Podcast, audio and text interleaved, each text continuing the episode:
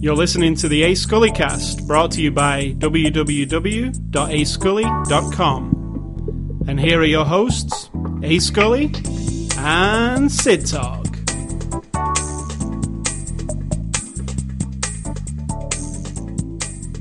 Sid Talk, what's the before the after the show discussion? Um, listening to you suck on your lip from a distance, and I forget. We was talking about Jurassic Park. Oh yeah, that was like ten seconds ago, and I completely it blank. You blanked me. You surprised me.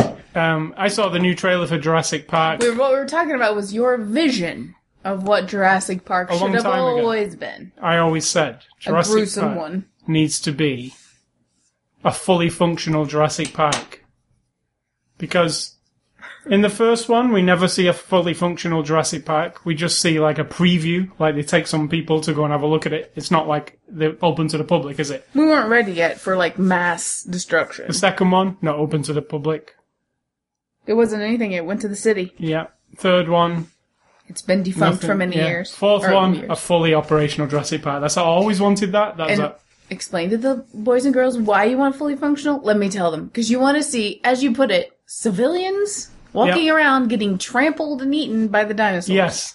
Yeah, I want to see a mass scale. I want to see hundreds You want to of see people like being a little crushed and girl's eaten. balloon go flying into the air. No, I want to see the little girl be tossed up in the air and then land in the dinosaur's mouth. You know, like I want to see the destruction dinosaurs would create. You know, And I I'm- said, why can't we just have a nice, happy, functioning park? And he said that wouldn't be a very good movie. How about if we start we can have the first twenty minutes like that. with like the im- like we can tell everything's gone horribly wrong, and then here come these talking dinosaurs out of the woods who's like, "Hey, we'll help you build the park back up Like, again." like Barney. No.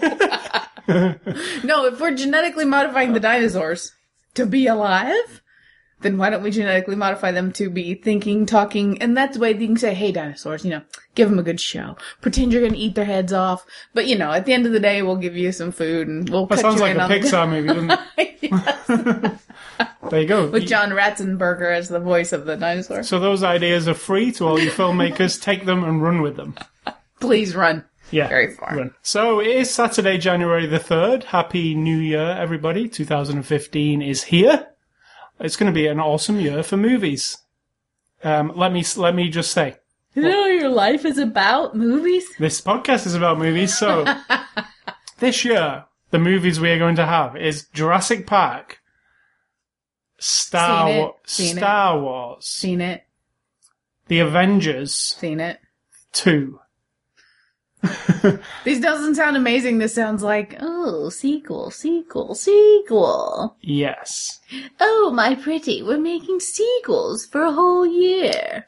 There's lots of movies this year. I, I was looking at a list and I went, wow, this is one of the best years for big movies. I've Sequels? Come on, don't be a dick about it. No sequel. I mean, Hollywood is being a dick about it. Like Marvel have got a few movies, and uh, there's obviously Star Wars coming up. Um, I mean, Hollywood's being a dick about giving us all prequel uh, sequels now for like a year. um, I don't mind if they're good. And Marvel have been on a roll. There's been some good movies recently, so lots of good movies in 2015. Anyway, the first movie we're going to look at in And here is some pre, before, before, before the show discussion, which happened a few days ago, and I'm just going to put this out there. I'm going to say one line. And if people who what listen to this know about movies, they're going to know what I'm saying about. Fuck lens flare. End of discussion. oh, we'll talk about that later. actually. I'm just saying, if you know what I'm talking about, you'd be like, yes. You've been playing Mass Effect. No. All right, so um, it is Saturday, January the 3rd, and this is after the show 356. The first movie of 2015 that we're going to be looking at is released this upcoming Tuesday, one of the first movies of this year on Blu ray, and it is The Guest. It's a 2014 movie rated R from our friends at Universal. And Sid Talk, give us a synopsis of The Guest without ruining it. Spoiler alert, possibly? Yeah. It's going to be hard. but not really, because it doesn't really tell the whole story. No.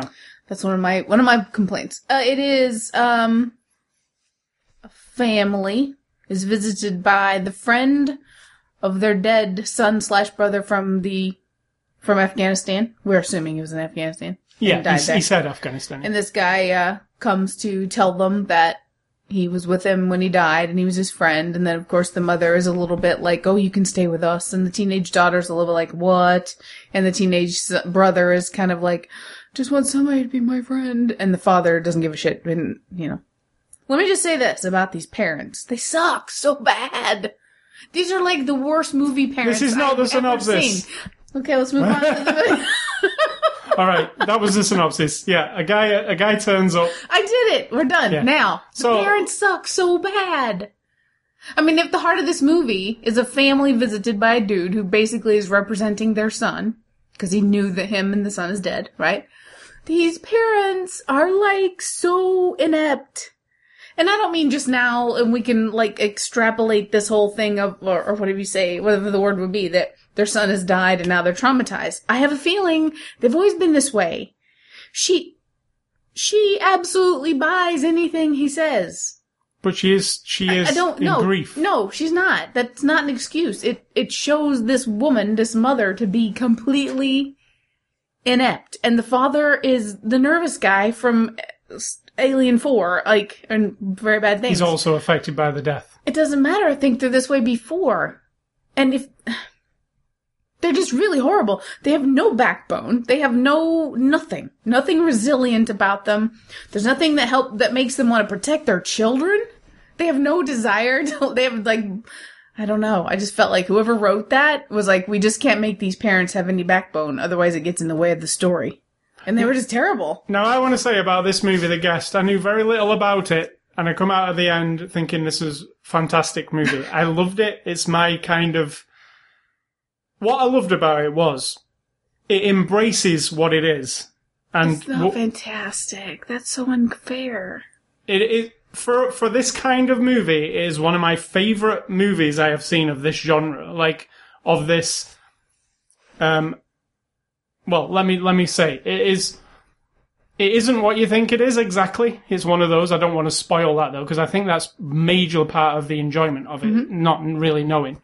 Um, but it has its own style, and its style's not its own style. It's a style of other things, an homage, if you like, of other things, which are things that fit into this movie. So it has a lot of synth pop, which is the kind of music that you heard in Drive and the kind of music you heard in a lot of 80s horror movies. The soundtrack is all that kind of music. It never really goes into any other kind of music.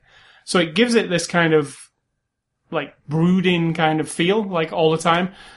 The cinematography is really like at times it's just very ordinary, like how you would expect this movie to look, and then at other times it's like really, really cool and stylized, like Drive, neon lights. Occasionally. Yeah. Very few times. Um, but But functional. yeah, but there's this uneasiness to the whole thing for me. And it starts with like they, you know, there's real obvious things in it. Like there, there's a lot of ha- Halloween, um, Halloween iconography in the whole movie. That doesn't necessarily have to be there, but because it is there, it feels like a throwback to some like a Halloween movie or one of those movies you watched in the 80s where you know there was a slasher horror. Well, it has to be there because Yeah, it, Yeah. but it, but it, it makes you uneasy because, uh, you know, this guy arrives and he's real charming, and I, I actually, I actually like him. okay, we're gonna differ on this hugely. Right. Well, 100% uh, well, I, I actually like him. Right. I, I'm, I'm like him. I'm like, wow. He, he does some things for the family, which is, you know, you want to stand up and go, yeah, that's that's cool. Like he, you know, he's helping these people out. Like for instance, the young kid is being bullied. He does the big brother thing and goes and sorts out these bullies. And it's ju- and it's a violent thing that he does, but it's like, oh yeah, nice. You know, bullies need to be sorted They're out. so transparent.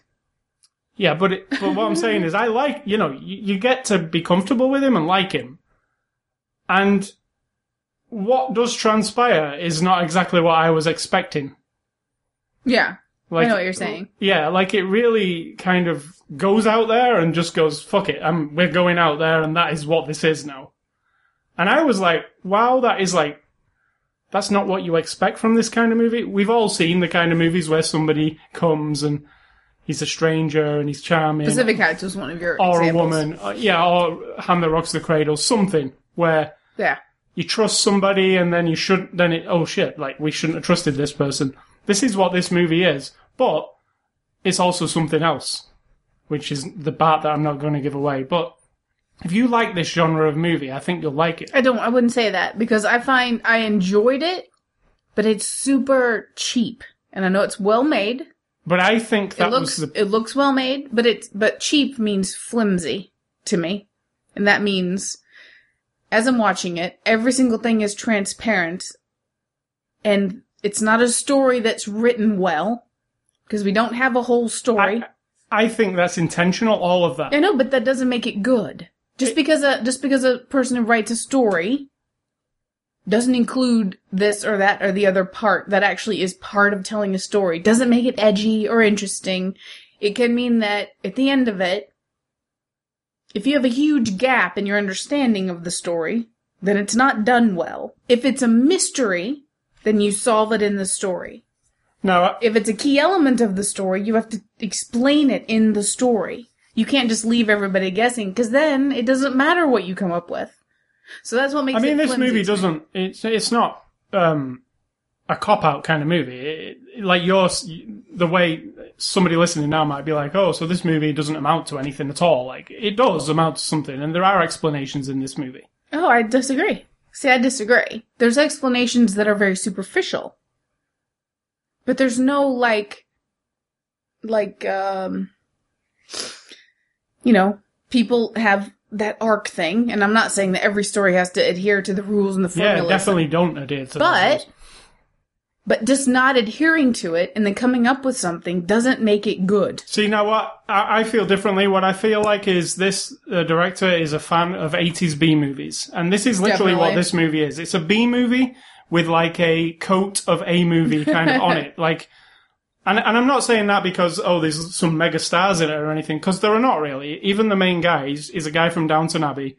If you watch that, you'll be like, oh, that guy, we love that guy. But most people won't know who that is. So most of these people are unknowns anyway. The The parents aren't. The parents are in lots of things. you see, I, I recognize the father, but that mother I don't recognize. Oh recognize. yeah, she's in loads of I mean, she might be, but nothing I've seen. Right. So she's not like it's not like immediate. So, but it does feel like it has a, a like a A grade movie gloss of paint over this B movie.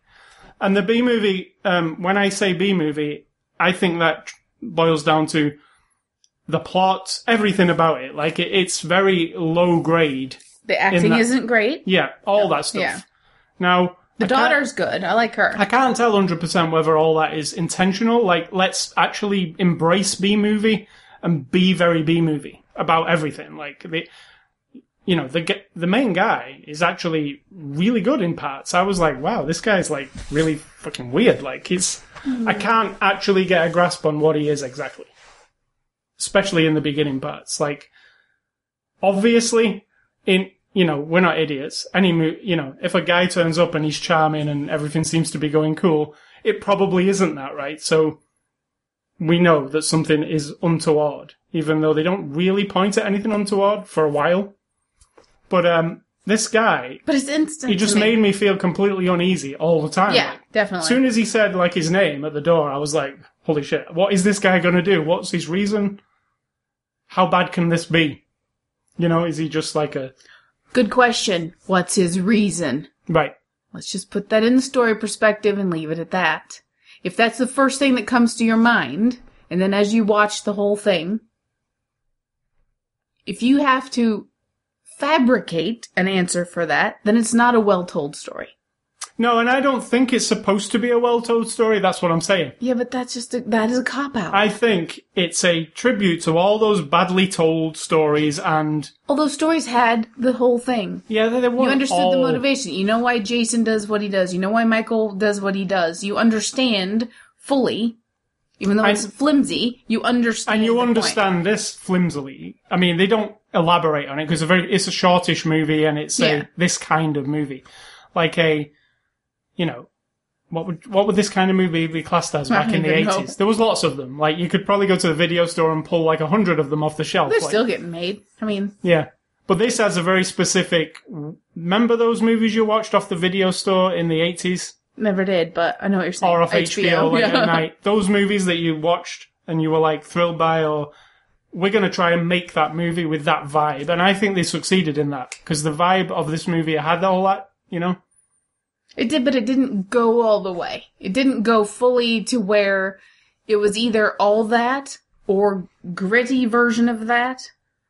Cause it got a little bit silly, you have to admit, but not all the time. Her performance is often very dark and like she's actually, she's not, she's not part It of a goes silly pretty story. dark. Yeah. But and it's she- also pretty fun at the same time, Right, which but it is flips around, Yeah. and there's no like this is going to be 100 percent this. Like as soon as the first fight scene happens, I'm like, whoa, that's like Jackie Chan shit. That's kind of weird.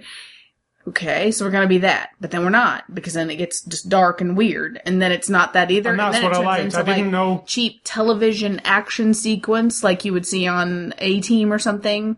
Which then it was like, okay, was this? I mean, Yeah, and that's what I liked. It was kind of a it was kind of like the unsettlingness of it was from one moment to another, you don't know what this actually is when it is actually a bit of everything, right? It is a bit of everything. It's a bit of the A team. It's a bit of, you know, why uh, is that good?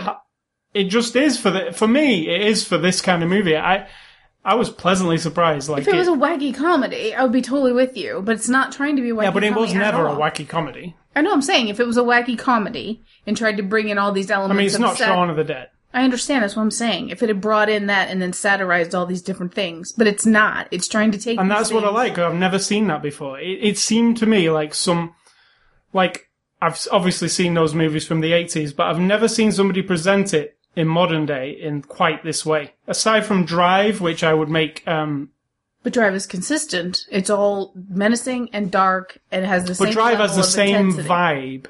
Um, even Drive has the vibe of like a like a B movie from a certain era, like the eighties.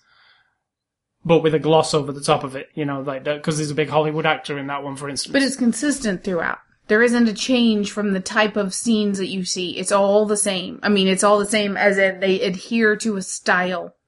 And then you get, you feel like you've been told a whole story. This is like, on this day today, we, I don't know, it just, that was, you know, that's what broke it up for me a little bit. yeah, But I enjoyed it. I just think you really are elevating it, and I think, but it's just not. I guess it just it's the kind of movie that really floats whatever I like of this kind of thing. Like the like as soon as the music started, I was like, okay, this is going to be one of those movies that has an awesome soundtrack. It's not just going to be like, oh, in a minute they're going to play Taylor Swift, or in a minute they're going to play, you know, those kind of like like we're oh. trying to be popular, like But you like Taylor Swift now. that particular song. But what I'm saying is we're- they're not they're not trying to play the music of today just to you know we've seen these movies and then you know they start driving down the road and they play the latest track just so you know that's the one you know at the time. This is like this soundtrack is very. In fact, I want to go and get this soundtrack right now. This is the sound you know Light Drive soundtrack. It, I don't know any of the songs, but I want to hear them again. You said, actually. Everyone needs this soundtrack in their head. It's like this ominous, Yeah, brooding, Yeah, terrifying kind of. imagine like wandering around your house in the dark at night. But it would make playing in your everything so sad. Everything you'd be cooking supper and it'd be like you're listening to this, dun, dun, dun, dun, dun, dun, dun, dun, dun, dun, dun. It's like, and you're like, this making supper is so sad. and it's that of a sudden. synth pop stuff that's, you know, it's brooding. It's it's the stuff that John Carpenter. Think of the thing, Absolutely sounds Think like of- Halloween. a Halloween, Yep. Assault on Precinct 13. Think of those movies that John Carpenter did in the 80s. That music, it's just that. When all in like Exorcist, when all it took was a scene, a shot from outside the door, and then the music, and that's all it is for like seconds. Just this, and you're just like, oh, and it's here it quite, comes, here it comes. music's actually a, a character in this thing. It, it, it, I disagree. I think if you subtract that music, it takes a lot of the mood away from the whole True, movie. but I don't think it's a character. I think that's pretentious. Um, but I see it as like the whole mood is portrayed through the music and occasional uh, lighting and stuff that they do. think that if you combine the music with a with a less a movie, whatever you whatever you're saying there, like we're on super high def now, so everything looks ungritty for some Digital, reason. Everything looks a little bit raw. Well, I guess raw and gritty is the same, but I mean, if you take that music tone his performance down a bit because he's just too much with a stick up his ass. He's it's not it's not always good. I know you love it and you love him and you think he's menacing and everything, but I he's didn't know also him until very. today. No, I mean this him and Yeah. this. It's not that good. It's like very of what it is. You know what I mean? Like um I think he's playing to But he it. needs though. to I think he knows what it is. This thing, which no, is the he's guest. overthinking it.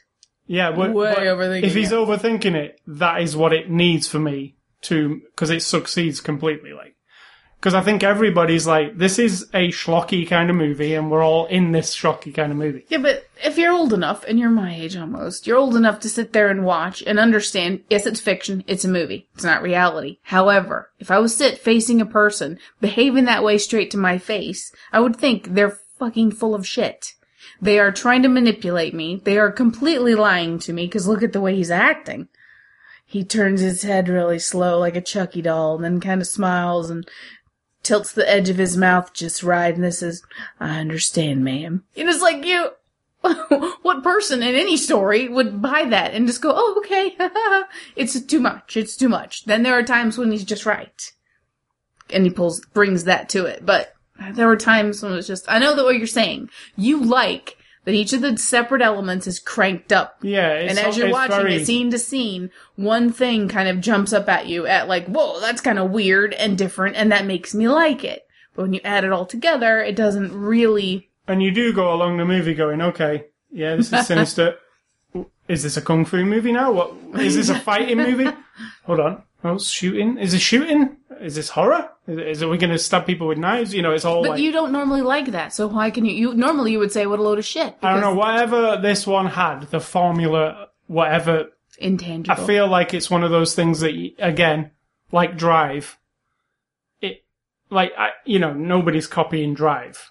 yeah, and let's not let's not mislead people. The quality of Drive is like way up here, and the quality of this is like way down Yeah. over here. Yeah, but this is one of those things that's been done, and then that's leave that be now. Like that, this is the movie that did that thing, whatever it is.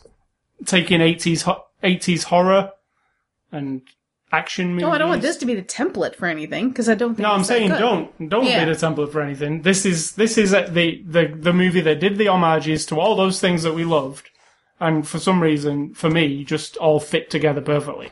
And it's not all things I loved, so I don't see through your eyes. I don't get what you're saying. It's Except just all that those movies I watched when in the eighties that I kind of like. You know, they were most of them were shitty, but for some reason I really liked them. Like you know, I sat and watched them and went, "Wow, this is awesome!" Like, but it's probably not really. like the Warriors, which is what not this, awesome. Yeah, it's not awesome, but with it a is. constant sense of dread Yeah. and doom and a That's style, a very sty- uh, stylistic thing. The Warriors is very stylistic. Not that good. No, but there's something awesome about it when you're like a 15 year old dude and you're watching it and you're like, holy fuck, this this is like I'm blown, it's blowing my mind. so what we're saying is you're kind of immature. well, what I'm saying is this brings me back to all of that, all of those trashy movies, but it's actually also well made in a way. Not always well, not always. I don't know if it's intentional some of the time, some of the acting. If you were 15 watching it and you hadn't seen thousands of movies like we have, I can 100% see the there's a creepiness factor because all the Halloween decorations, while it's just Halloween decorations, seem weird and menacing. You know, just in a weird kind of way. The the part that you don't want to discuss, it's like it something's missing, and then we have that, and there's something missing over here. I can tell you- So my brain of putting together stories and understanding how a writer would put together a story versus how a movie gets put together, something's missing. And if you want to use Lost as an example, for example, Lost the TV show, where we're just constantly stringing you along. And in the end, all these mysteries are for you to guess and speculate about. That's not telling a fucking story. That's leaving gaps in a story that you don't know how to tell and letting other people fill it in for you. And that's what I see this as a little bit, not fully. But I if you watch it really close, you're still not going to understand it fully. and also the ending of this movie, without spoiling it, you have seen multiple times in other movies. Well, you just spoiled it because people will figure that out Not really. as they start to watch they it. don't They're even know know exactly what you're there. saying. I know, but they're gonna know what you're But I thought that was actually perfect, and I was like watching it and going, okay, they're not going to do that, are they? Oh, they did that, and that was like, okay, that's that's, and the final line, what she says in this, you know, the whole thing was like, oh yeah, that's perfect. If you're going to have a movie like this that's kind of a bit tongue in cheek, that But it isn't. That's my point. The tongue in cheek only happens like 5% of the time. The rest of the time it's like it's trying not to be. and that's why I like it.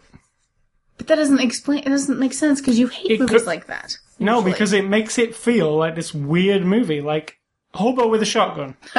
Yeah, but Hobo with a shotgun gun commits completely to Right. the whole weirdness of But it. it's weird. It's, From it's- second one, from the first second Yeah. it opens to the second it ends, we know what it is and we get the whole of it. It is never changing. but it also is an homage to 80s movies, But it and it, isn't. feels that way. Right, but it's all the same.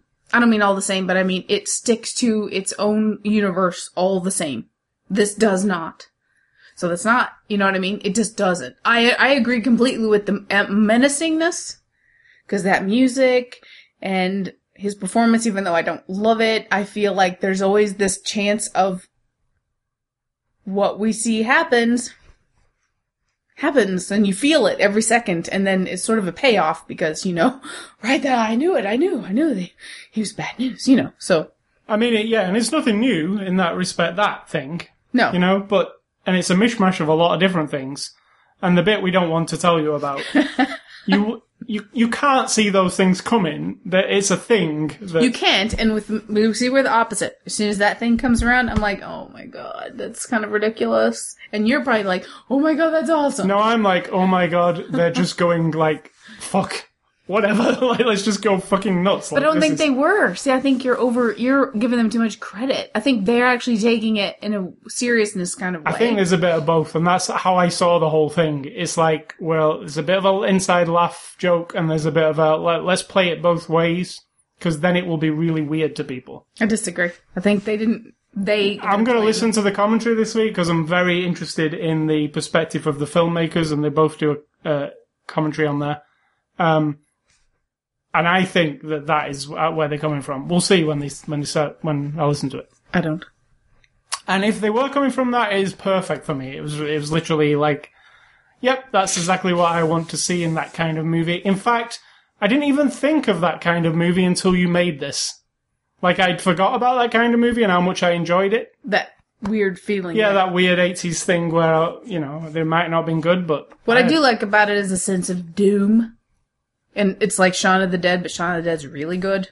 Actually good. And does a thing well that mixes an unexpected thing with a very ordinary type of thing. yeah, So when watching this, I do feel, I feel the sense of oh, heightened, like, you know, dread is gonna happen. But you feel that way with a lot of, um, Um, I keep coming back to Friday the Thirteenth and stuff like that, where you, as soon as you know something bad's going down, then that's it for the. You're like this the whole rest of the time, like blanket to the face. I just I, I I don't know why I enjoyed it so much. It's an intangible thing. That's good. Why did he enjoy Drive so much? Why did it? There's certain things where you go, well, you know, that's all a bit stylistic and weird, but there's something about it I really love. Like it just Drive holds itself together. That's one of the reasons I like it. It is. It's oh, hobo with a shotgun, like unflinching again. It doesn't turn away from what it is ever, not even for one minute. or machete. You know, Again, you're picking movies that don't have a this up and down, up and down. That's one thing. It's another thing. We're missing out on this. They're all very or contained. Dusk Till Dawn, Again, where it's like one thing Yep. and then it's another thing. but all the same. It's all done well. The characters stay the same intensity all the way through. Performances are the same all and I the way feel through. like this does. Oh, I disagree. Um, I mean, it's almost like two different movies, but it obviously it's supposed to be. But it's a very entertaining overall movie, and I think the first, up until the a reveal of kind of sorts, it's very effective tension wise. I was like, I don't know whether, and I mean, it's cheap tension. Let's be honest. We No, have a stranger. I We have a stranger in our midst. We have young people here. We have vulnerable parents, and a stranger comes through the door, and we get weird music every time he comes in the room. We are supposed to feel tense and weirded out. It's not shock or surprise or anything like that. No, Like, but it for me it, But it works. absolutely hit the notes. I was like, okay, I'm I'm weirded out by this guy. Oh, now I like him.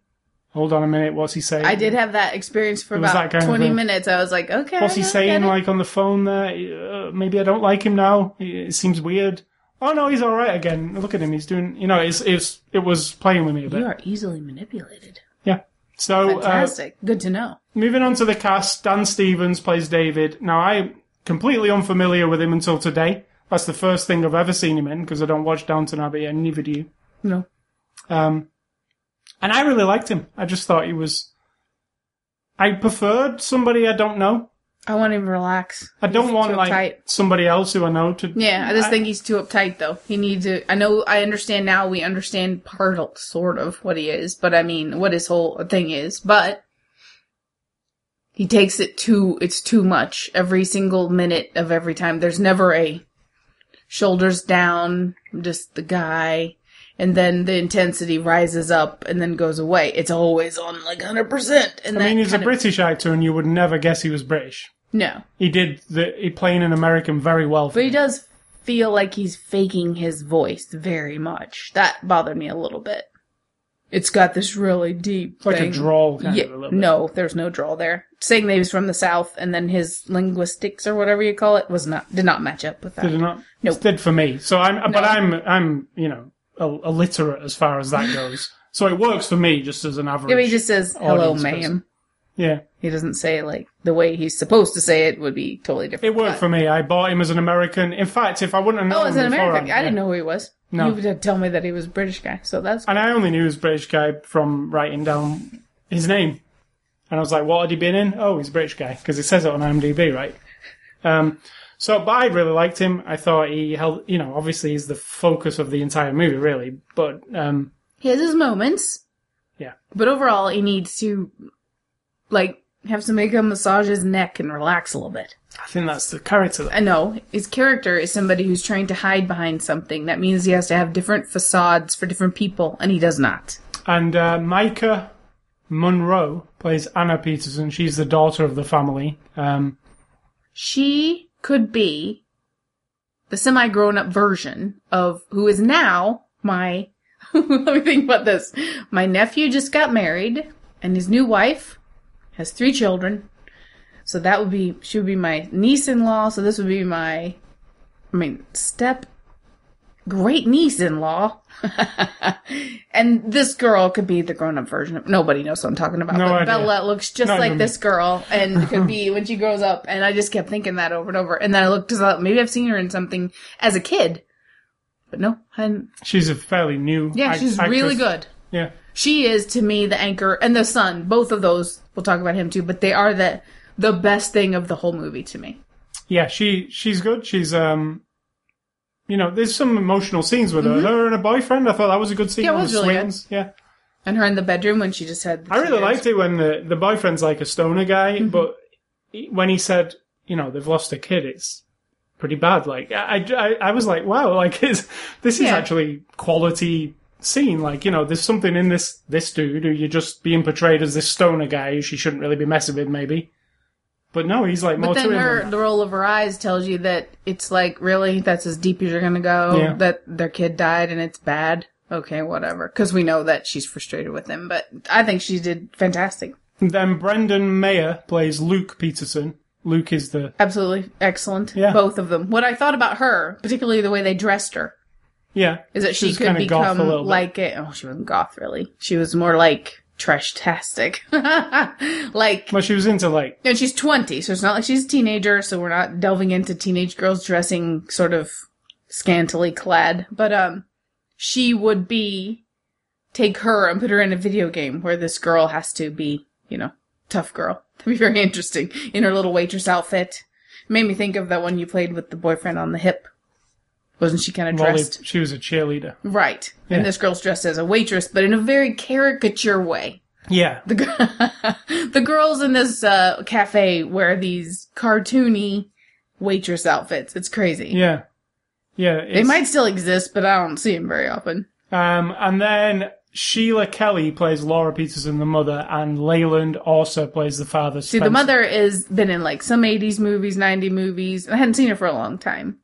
Inept mother, but she does a good job of playing an inept mother. and the father is from Very Bad Things. That's what I when know it started, You The see her nervous guy. crying, and she's doing the long. You know, I felt like, oh right, right, oh right, that's really good because we can see this is troubled, and we see the picture of the in memory of the son and all that, and she's just sitting there crying. I was like, oh, oh right, good, and then she just sort of falls apart. The mother, I mean, not the actress, does a good job of it. Yeah. That's probably what's like- really good. like I'm convinced she's this inept, um, hapless. She- It's just that thing. She's like, "Oh, I lost my son, and here's daze. somebody who knew him, and now I can relate to this person." Yeah, kind of in a fog. Yeah. Yeah, I guess. Um, so this is directed by Adam Wingard. Oh, nervous guy again. I don't like him, so didn't really do much for me. No, but he seemed right in this father, like like because they Like kind a of fucked up dickhead. parents. Now think about this though. The one moment they have a really nice house and really nice, a lot of really nice stuff, nice vehicles. Um, the kids both have rooms packed full of all kinds of. They have fancy phones. They have all kinds of music. They have shit all over their rooms. They've got good clothes, everything. And at one point he says about getting a raise or something that she's gonna wonder why I don't ever have any money. And I'm like, what the fuck? What kind of what kind of people are you? like, how much money do you think your wife thinks you need? I thought that was kind of a flimsy thing for him to say.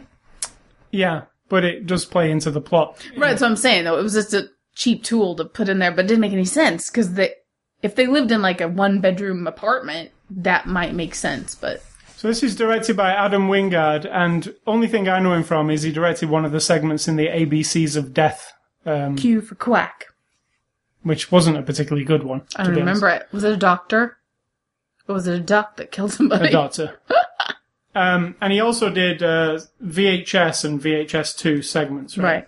Right. Um, so he's into the horror genre, and this isn't necessarily a horror movie. And Pop Skull from 2007. And You're Next, which was his first kind of bigger movie, um, which is another genre type like this. Not like this. It's more of a horror kind of movie. This isn't really a horror movie.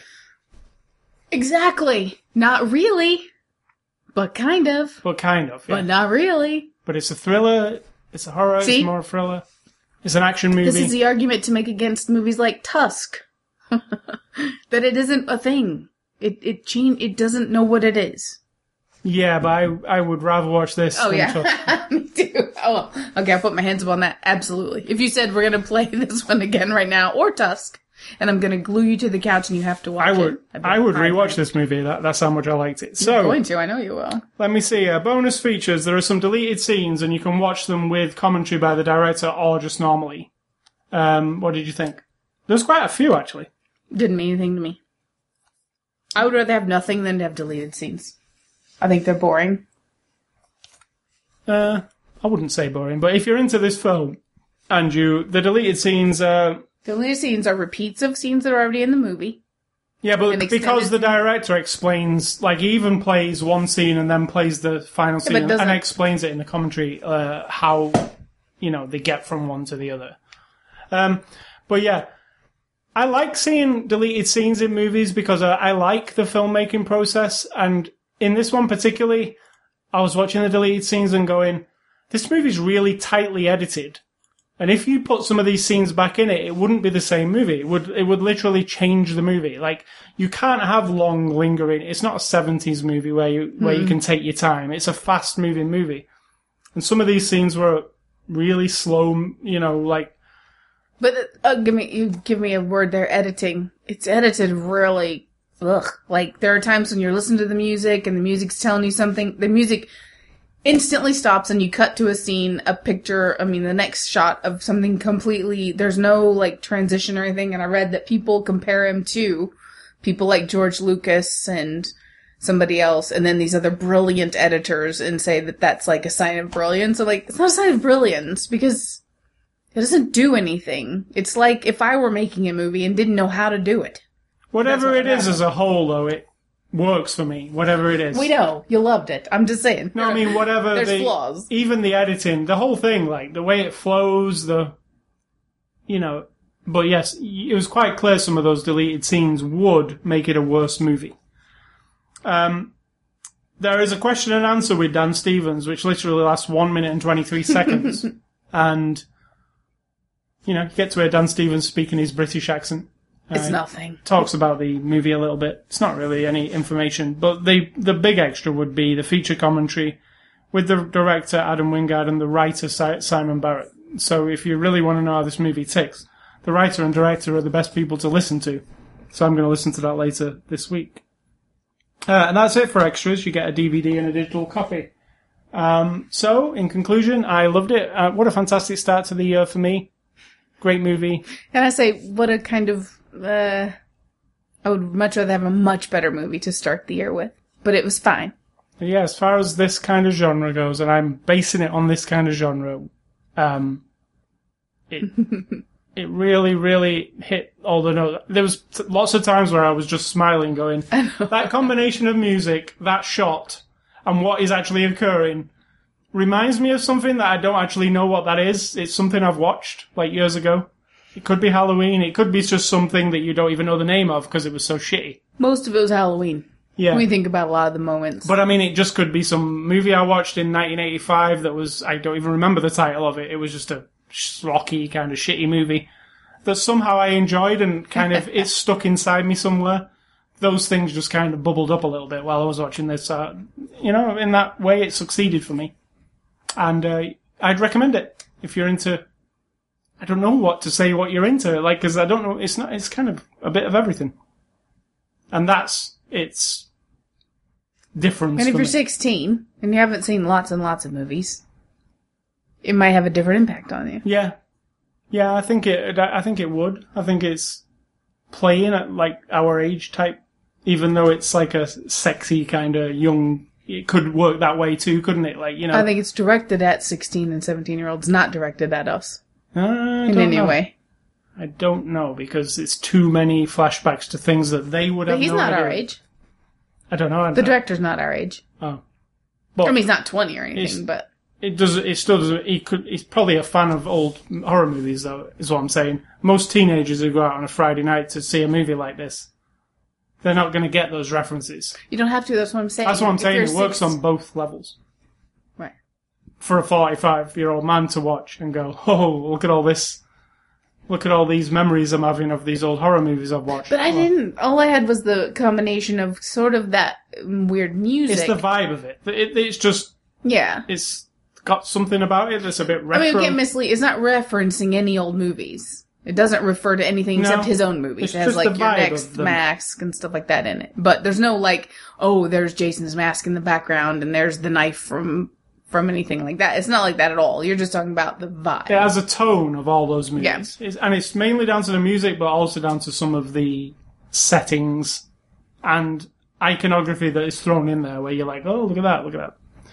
But yeah, it's not Freddy's hockey mask. It's not Jason's hockey mask. It's more it's kind of Halloweeny or it's kind of horror-ish. You know, there's a knife and Jason wore the mask. Yeah. Michael wore the Michael Will Shat- uh, Shatner mask. So. Um, yeah, I I recommend it highly. What about you?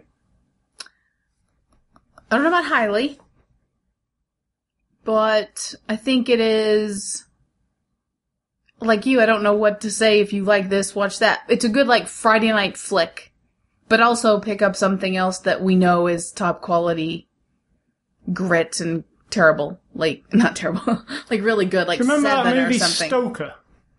Yes, I th- I feel like you could a double bill of that and that. but you be- didn't like Stoker. Yeah, but I, Isn't that the one with the girl in the it's the one and- by the guy who did Old Boy. Yeah, um, I don't. That doesn't mean anything. Who's in it? that British. I, I forget his name, but anyway, Nicole Kidman. yeah, yeah, The girl in, the, in the house. Yeah, Okay. Okay. Yeah. Yep. that has like an off kilter kind of vibe to it, also, but in a more classy kind of way. And whereas this is the schlocky what kind of movie. Mm, it's up and down. Yeah. Well, this is more like you know, like literally like schlocky, like it's B movie ish. That Not one is like it. a that one I feel is like a art house B movie. but I I could see them together, and you get a bit of both worlds, like you know. Mm, So Stoker is what you're saying to watch with this. Yes. Which is really weird because I didn't love it, but they don't go together. But So uh, thanks to Universal for the Blu-ray. If you want to enter a contest to win a Blu-ray, go to ascully.com. We've got some coming up. Uh, we've got a new one where you can win a copy of Left Behind with Nicolas Cage. Next week's review is Boyhood.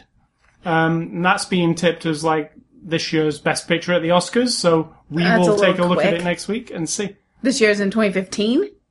Yeah, which is coming up in a month. Okay, you're not talking about Nick. You're talking about The this new chunk, right? Yeah, this this new Oscars that's coming. Um, this is one of the leading movies with all the early, you know, you know how it works. Mm-hmm.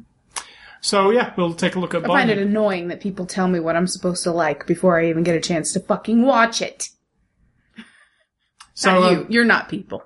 No. Those people. Oh, it's Oscar nominated or it's po- possibly a big hit for the year. So you're gonna like it. Brainwash, brainwash, brainwash. What's exciting to me is it's a three-hour movie. Mm. First off, and mm. secondly, it's a movie that took twelve years to film. They filmed Right. fifteen minutes of the movie every year, There's a um, hook for you right there. and that is to me fascinating. And it'd be interesting just to see these people grow up. And if it's well done and it's good, then I will decide if I think it is good.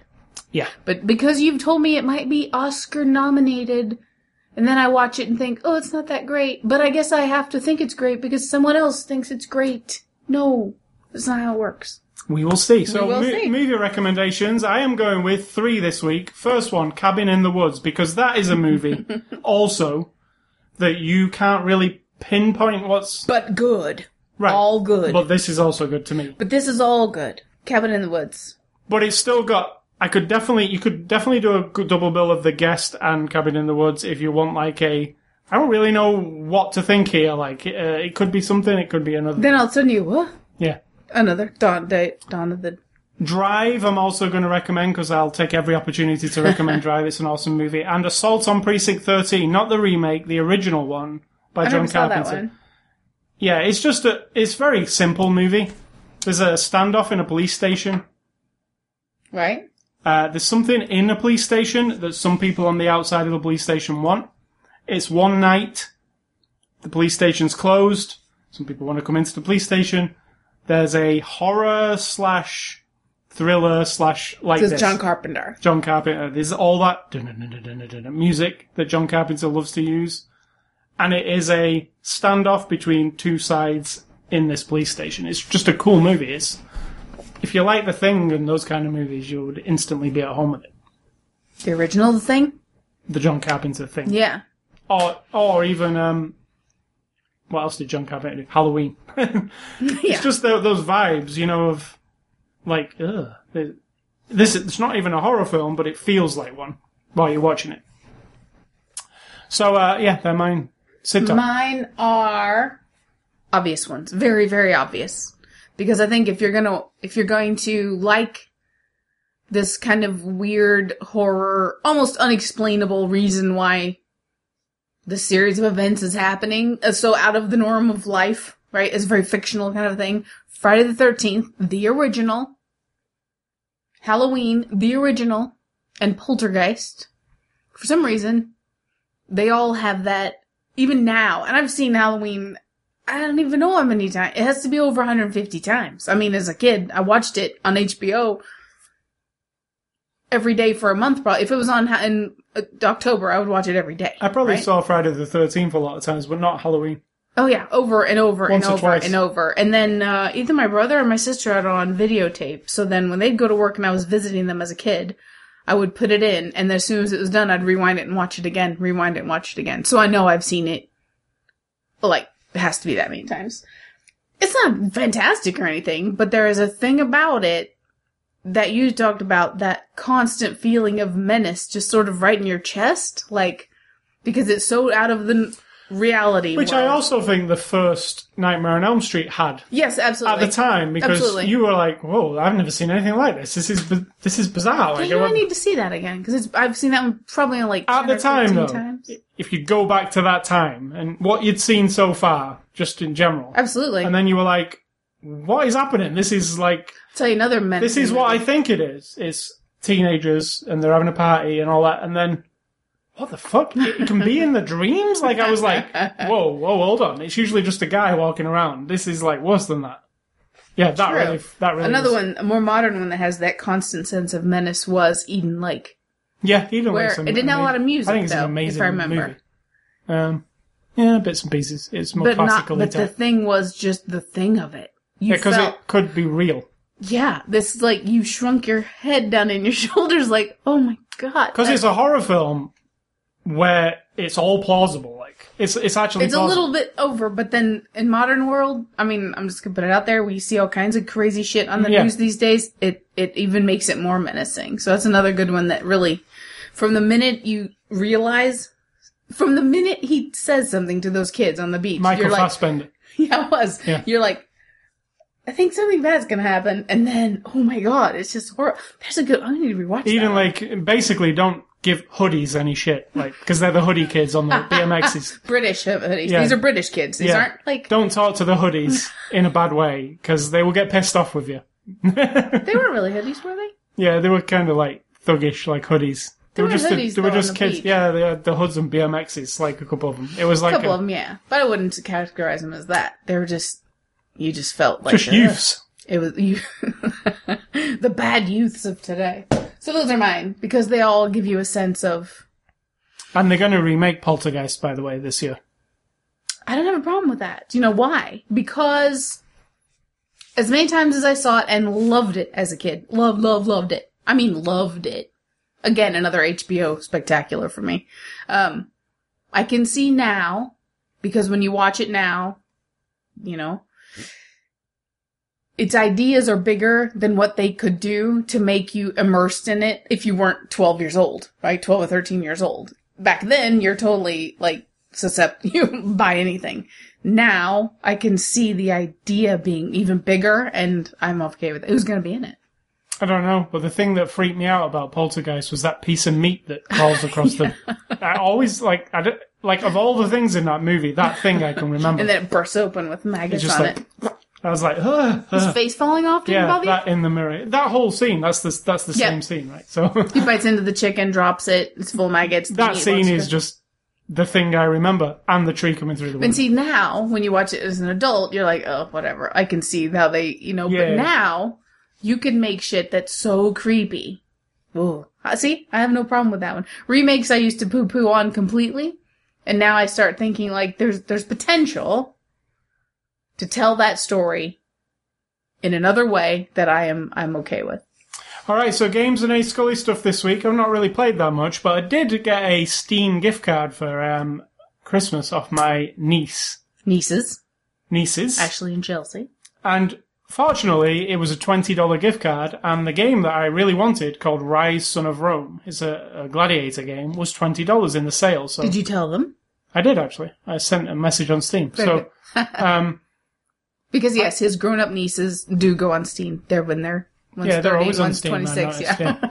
So um, yeah, I got Ryse Son of Rome. Now what it is is an Xbox One game that they've put into the PC, and it was an exclusive to the Xbox One. And I don't have an Xbox One, so it's the first time I've, I've played it. So it's um When you say Xbox One, I'm thinking pre Xbox 360. yeah, me too. so I'm like, wow, that's like a PS1 game. so um Why do you want that so bad? So you're a gladiator, and it's a story of this gladiator, and he's it's the very typical family was killed. He's got to go on this revenge, but it's this really awesome looking game, and it's just an action game. You uh, slash your sword, you block with a button. It's a very like God of War that kind of game, I liked God of War. but it's really it's cool. It's it's cool to play. It's uh, looks really awesome. Like it's obviously it's a big. It's by the people who made Crysis, so it looks. I didn't like God of War as much as I like Shadow of the Colossus. They're making the movie of Shadow of the Colossus. I would rather see you play the game. It's so good. The movie, I'm intrigued what they will do with the movie. Who's making it? Sony are making the movie, so it's like going, you know, it's be, Right. be pretty interesting. I don't know. It's going to be a big special effects extravaganza. it has to be. yeah, Because they're really colossal. That's the whole idea. That's the way it works. So I did play that Ryse Son of Rome on PC. I recommend it. Um, yeah, it was on sale. It isn't now. It's back to fifty dollars. So you have to wait for a sale if you want to pick it up cheap. Or hopefully you have a couple of nice nieces. and the other game I've been playing on the PS4, I've I played with my nephew yesterday afternoon, and it is Lara Croft and the Temple of Osiris. It's the new Lara Croft Oh, game. did you? I didn't see it. Yeah, we played um, the first like half of it, um, and it's a co-op game. It's uh, it's not the traditional Tomb Raider game. It's like the spin-off series where it's from above. But the game's focused around co-op, and it's focused around couch co-op, not actually online. You have to sit next to each other to play it. One of you How plays does it know you're sitting next to each other? because you have the controllers. They're not online. Yeah, but one of you might be over there. That's fine.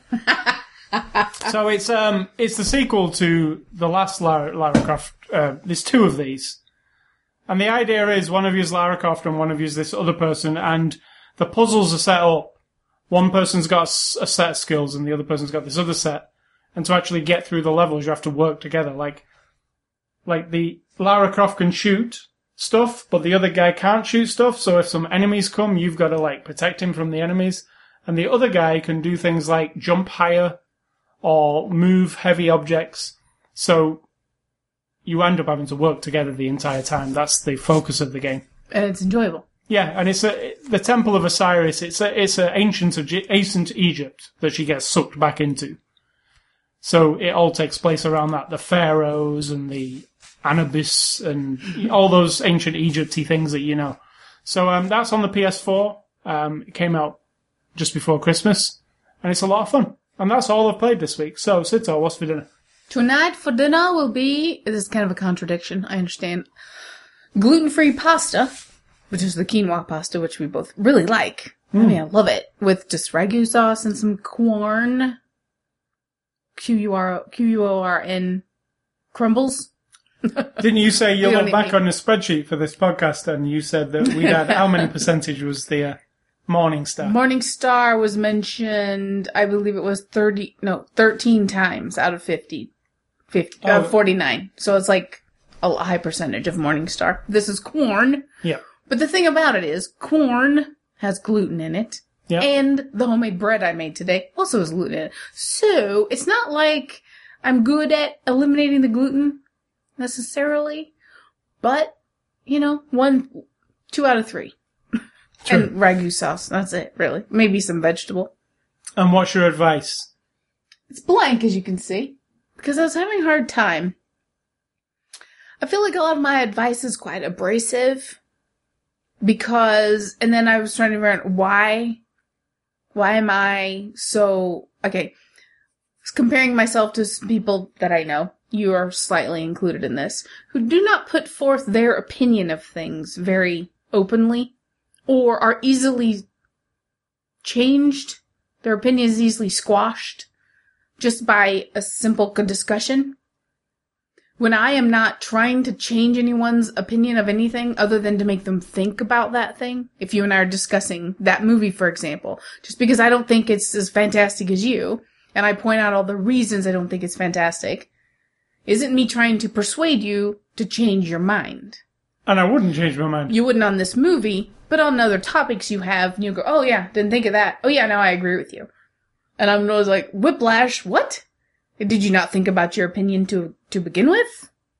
That's my advice. like, I don't know, it's not advice.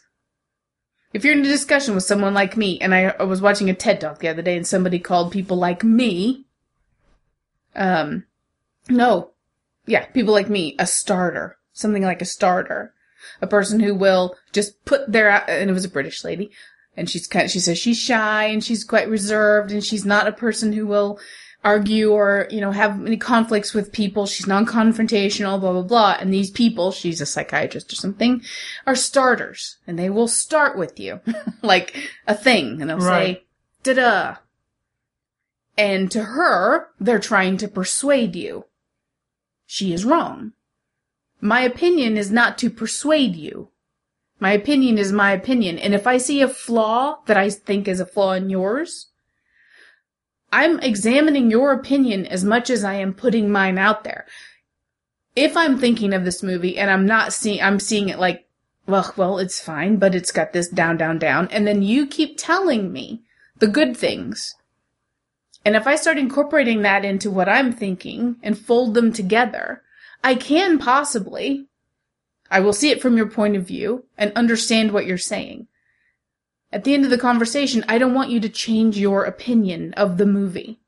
And I'm not going to change mine, but I will see it now from your eyes. If you do not put forth your opinion just because you think mine's bigger and stronger, then it's like you're saying that your opinion doesn't matter.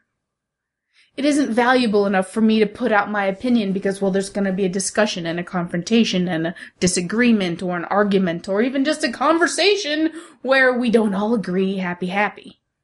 And I think that's bullshit. You So wh- learn nothing. So why is this advice? What is that? Um, it doesn't sound if like you start, advice. if you're with a person like me who will say, I am so sick of people talking about God all the time as if it's a real thing. Because I can't say to them, well, there is no God, because then they get defensive and say to me, well, you just don't believe. Well, no, I, da, da, da. You know what I mean? I get so sick of it. Now, I'm happy to say it to anybody. Now, if I'm talking to a person who firmly believes there is a God, as I was the other day with the person at work, our conversation was fantastic. We completely disagree on everything, but he was not um, dissuaded from giving me every single point of his thoughts on the subject, on his faith, on how he sees things. We laughed. We, I, I was open enough to say like, "Ugh, I think that's kind of condescending, and I think that's this, and he would say to me, I think that's kind of like ignorance on your part, and da da da da. And we kept going back and forth, and at the end of it, neither of us was changed, except that I see things through his eyes better now. right. And I will, uh, I will have more, um, respect for his opinion by understanding his point of view. If he had immediately just buttoned up and been like, okay, well, disagree to, agree to disagree and walked away, then the person I am is just like, well, fine, then you, I guess you don't believe enough in your opinion to even stand up for it or have a discussion. So, even if you're intimidated, this is my advice, by a person that I'm not even that, I'm not even as big mouthed as a lot of people. I'm kind of middle of the road. I mean, I have a big mouth, and I'm happy to tell you that I think you're full of shit. Almost anybody, if I think that. Then just stand there and say, like, why do you think I'm full of shit? I'm not saying that you are. I'm saying that from my point of view, this is why I think you're full of shit. And if you want to explain to me why you are not, then you're, you could enlighten me. Right? And then we know more about each other.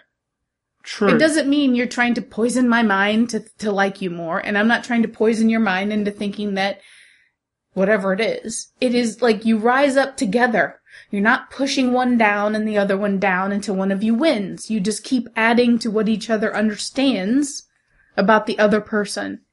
And the more you understand about the other person, the harder it is to dislike that person, no matter how much you disagree.